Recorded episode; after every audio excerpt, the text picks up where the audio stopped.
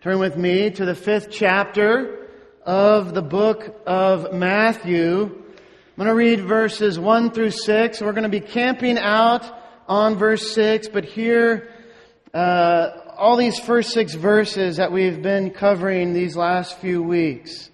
Hear God's word for me and for you.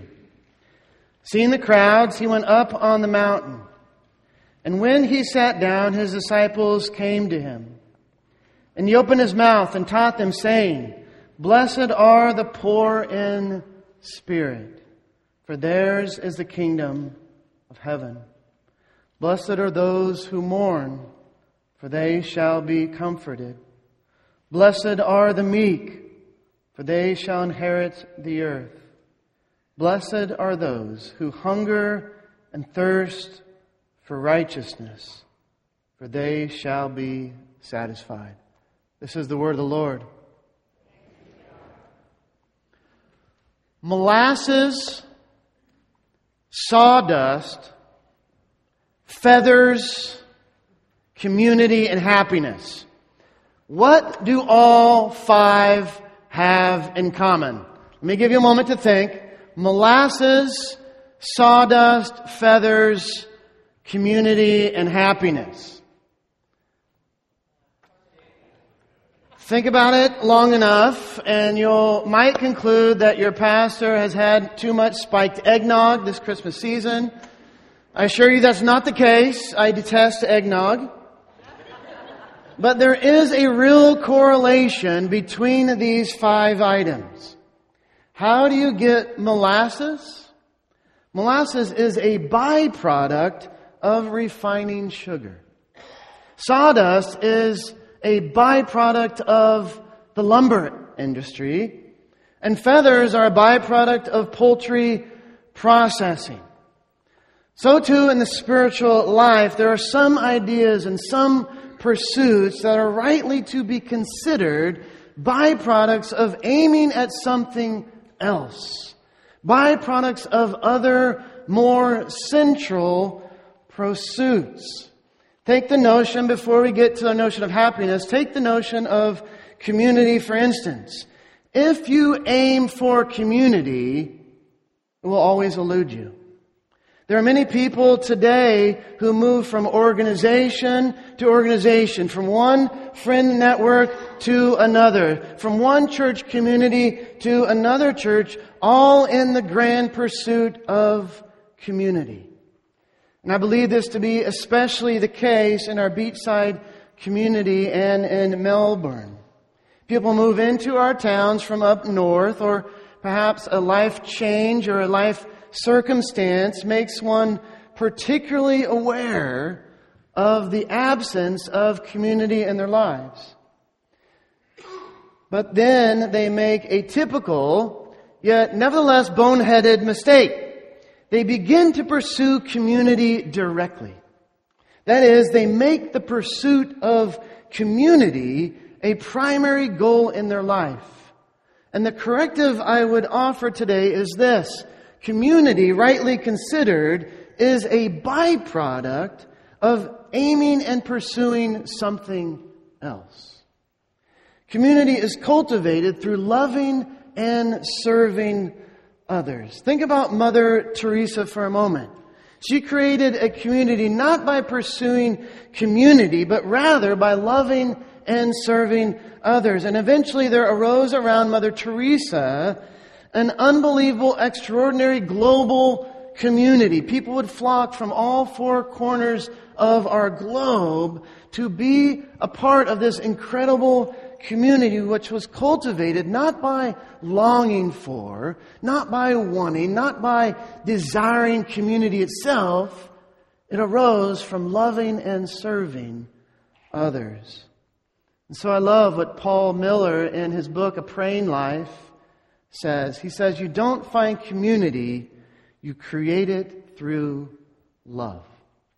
If you are desperate for community, begin by loving and serving those around you. Instinctively, Paul Miller says, we hunt for a church or community that makes us feel good. It is good to be in a place where you are welcome, but then he says, making that quest central is idolatry. Like all idolatry, it ultimately disappoints.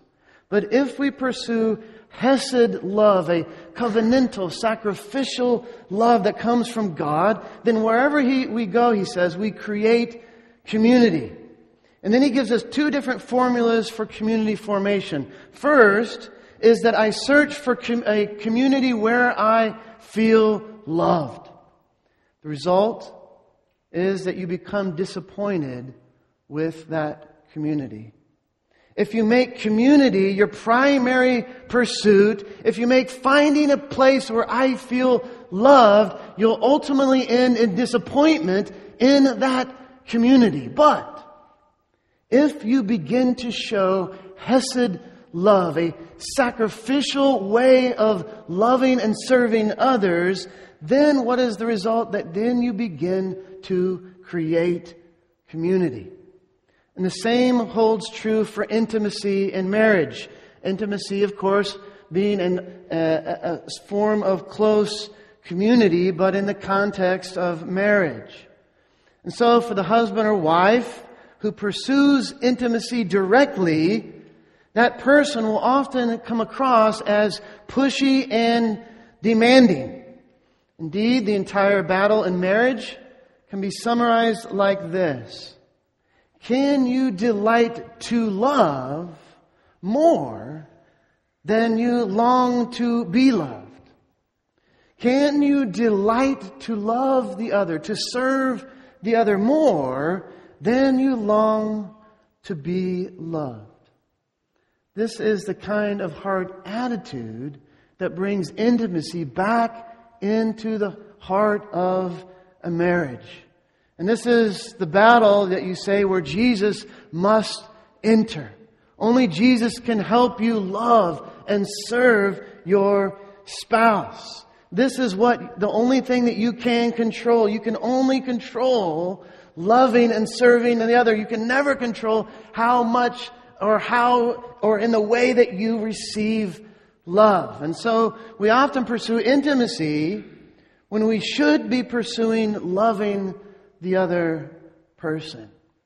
And so we begin to understand that community and intimacy, for that matter, are byproducts of love, are byproducts of serving the other.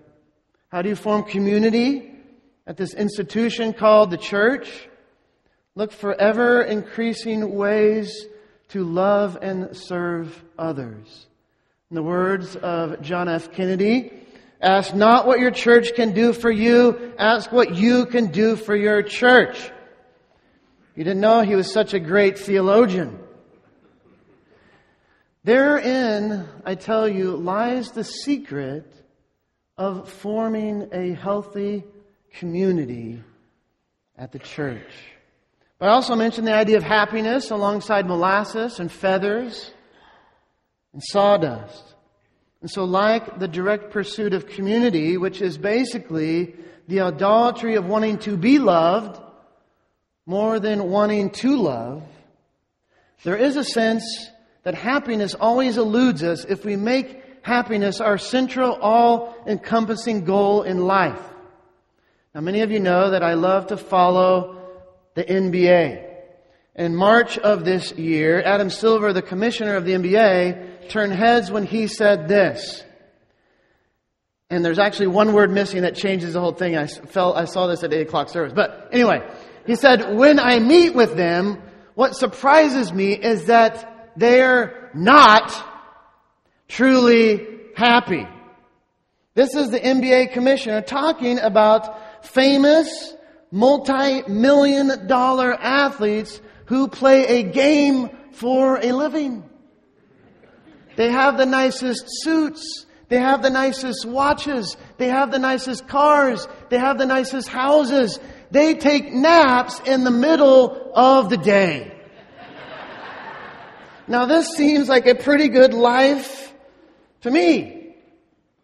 But I wonder, is it because they are not truly happy because they've never understood the biblical law of happiness?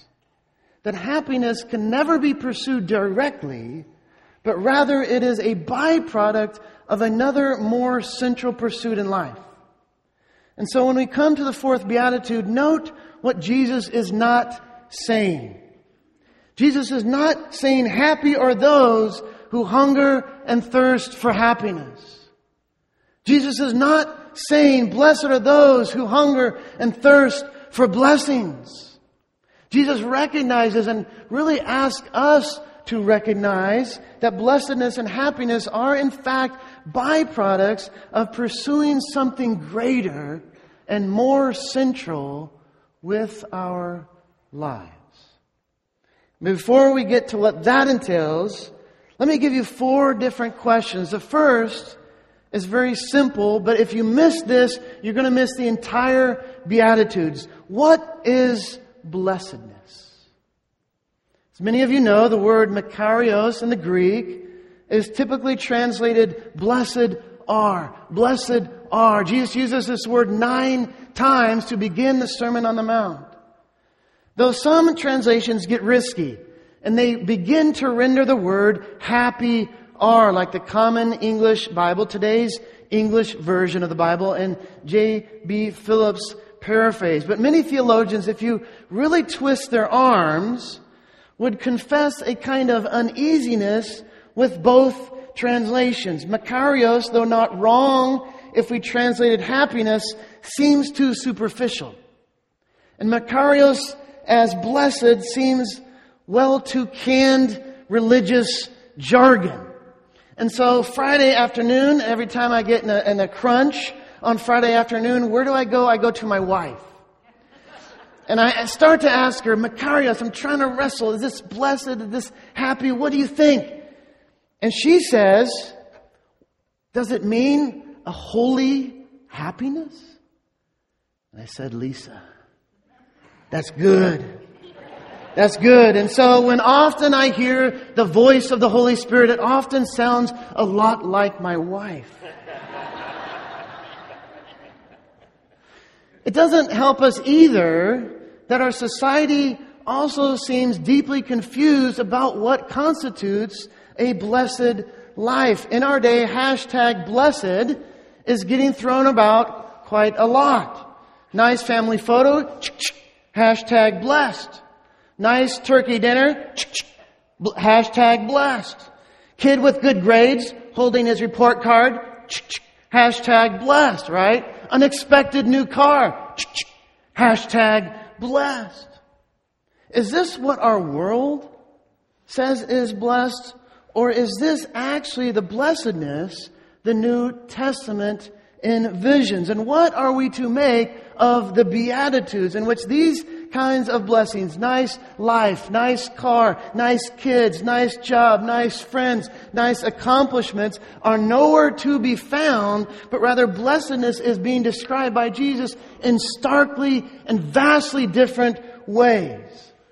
And so as we come to the Beatitudes, one of the aims of Jesus, I think, is to make us pause, to make us reevaluate, to make us radically rethink what constitutes a blessed life. And so if the Makarios sayings, if the blessed sayings and the Beatitude are still sort of cloudy, let's go to the rest of the New Testament. Use this same very word. Consider these verses. Blessed are those whose lawless deeds are forgiven. Blessed rather are those who hear the word of God and keep it. Blessed, the same word used in the Beatitudes, blessed is the man who remains steadfast under trial. Blessed are the dead who die in the Lord. Blessed are those who are invited to the marriage supper of the Lamb. What do these blessings look like?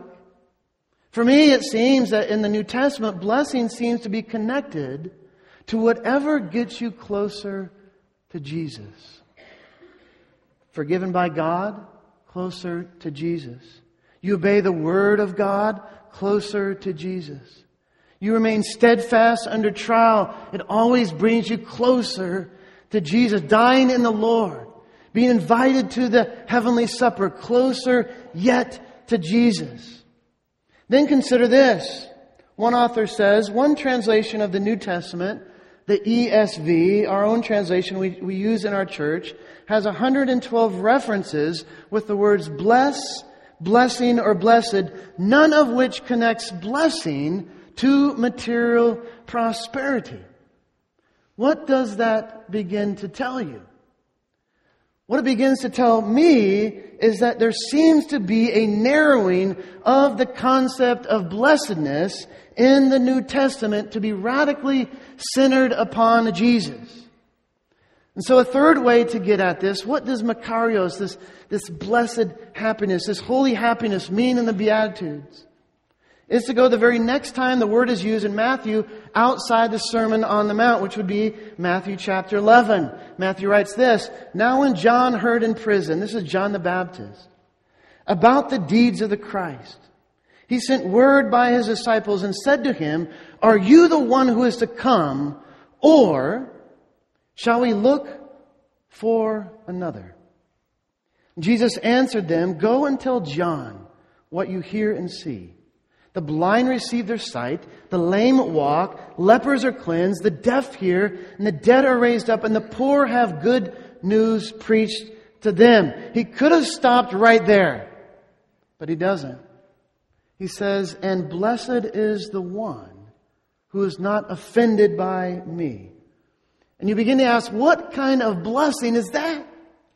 Jesus says, Blessed is anyone who is not offended or scandalized on account of me. Blessed is anyone who sees what Jesus is doing and recognizes the new age of the kingdom of God.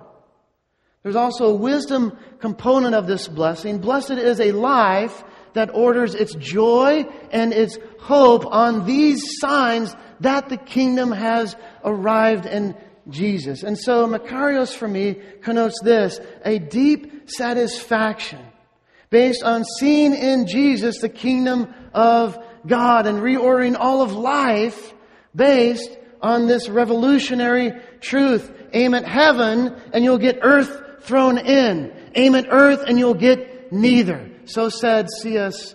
Lewis. And so have you truly understood? Have I truly understood? Have we truly understood the radical way in which Jesus redefines the blessed life? Or are we simply taking the world's definition of blessings and then going to the New Testament and trying to lay this over the pages of the New Testament. How about you? When you count your blessings, when you count them one by one, as the old gospel song put it, how many of those blessings are directly connected to Jesus and the kingdom? That is, let me try to be as convicting as the New Testament is convicting about the word Makarios. Let me say three things that we often haven't understood. We haven't often understood that blessed is a covenantal word.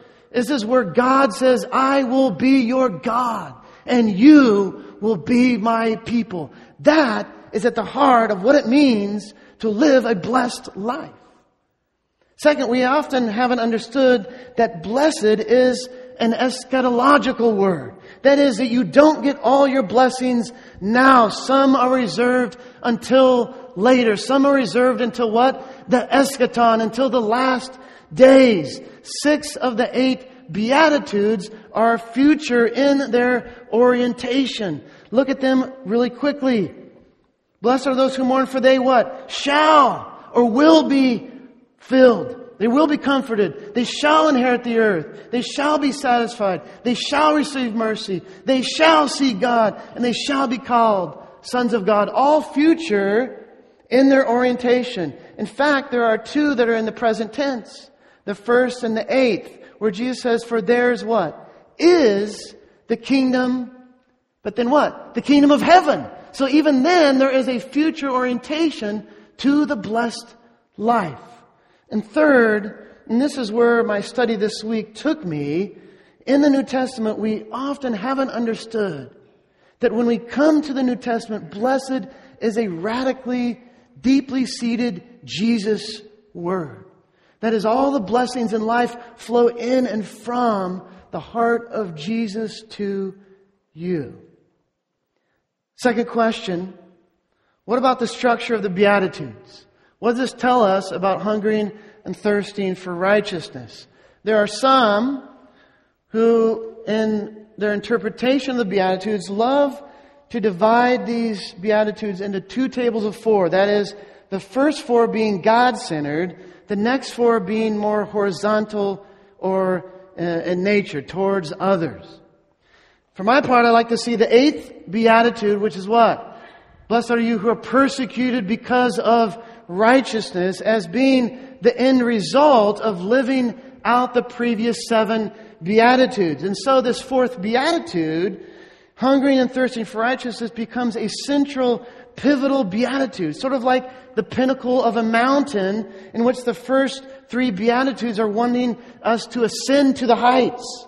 I recognize a poverty of spirit when I continually mourn for my sin, when I recognize there is a meekness in me before God and before others, then there bursts in me, there bursts inside my soul a hungering and a thirsting for righteousness and a longing to be satisfied and filled by God alone. And then from the other side of this beatitude, descending from the heights, from the fourth beatitude, there descends righteous living. Blessed are the merciful. Blessed are the pure in heart. Blessed are the peacemakers. There also is a correspondence between the two different sides of this fourth beatitude. Take the first beatitude. There's a poverty of spirit, which allows you what? To cry out to God for mercy. Which then, descending from the mountain, leads you to be merciful to others. There's a continuous mourning for your sin, which leads to a purity of heart that leads you wanting to see God. There's a meekness before God and others that eventually leads you to being a peacemaker to those around you. So there's something about the structure of the Beatitudes that points to something central and pivotal about this fourth Beatitude. So much so that there might be a, another sermon on this very same one just next week. We'll see. Third question. Let's get back to the main question. What is blessedness the byproduct of? Remember the law, the first law, the only law of happiness. Seek it directly, and you're bound to live a discontented life. Some seek happiness through wealth and power. Others through marriage and family. Others through accomplishments and accolades. Others seek happiness through friendship and experiences. And at the 8 o'clock service, I was truly overwhelmed because I started to think my own life, actually, those are all ways that I presently and in the past all have sought happiness. My own sermon convicting me. This is not supposed to happen, is it? But Jesus says there's only one way to seek happiness, and that is to put holiness before happiness. A blessed, holy happiness is the byproduct of hungering and thirsting for righteousness. And so, how do we apply this to our lives? We apply it in this way. Whenever you are feeling discontented in life, whenever you arrive at that melancholy place of wondering what life is all about, am I really doing and living life how I should do and live life? When you find yourself agreeing with Thomas Szasz, who said, happiness is an imaginary condition, formerly attributed by the living to the dead, now usually attributed by adults to children and by children to adults. Do you get that? People are living say, oh, the person in the casket, he must have lived a happy life. Parents look at their children and say, Oh, I remember my childhood. My kid is, they're so happy. Children just look up at their adults and say, When I get to be an adult, that will make me so happy. Happiness is the one commodity in life where everyone thinks everyone else has this commodity more than you do.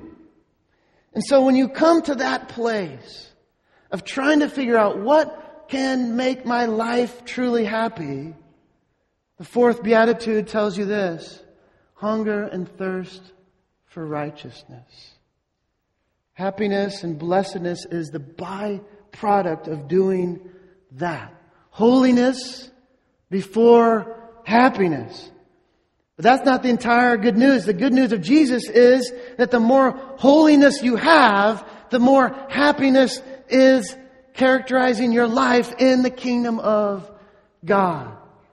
Last question. What does it mean to hunger and thirst for righteousness? Why is this so pivotal to our lives?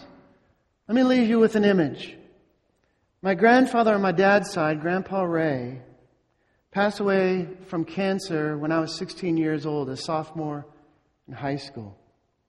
But that was only after a long and hard fight with cancer.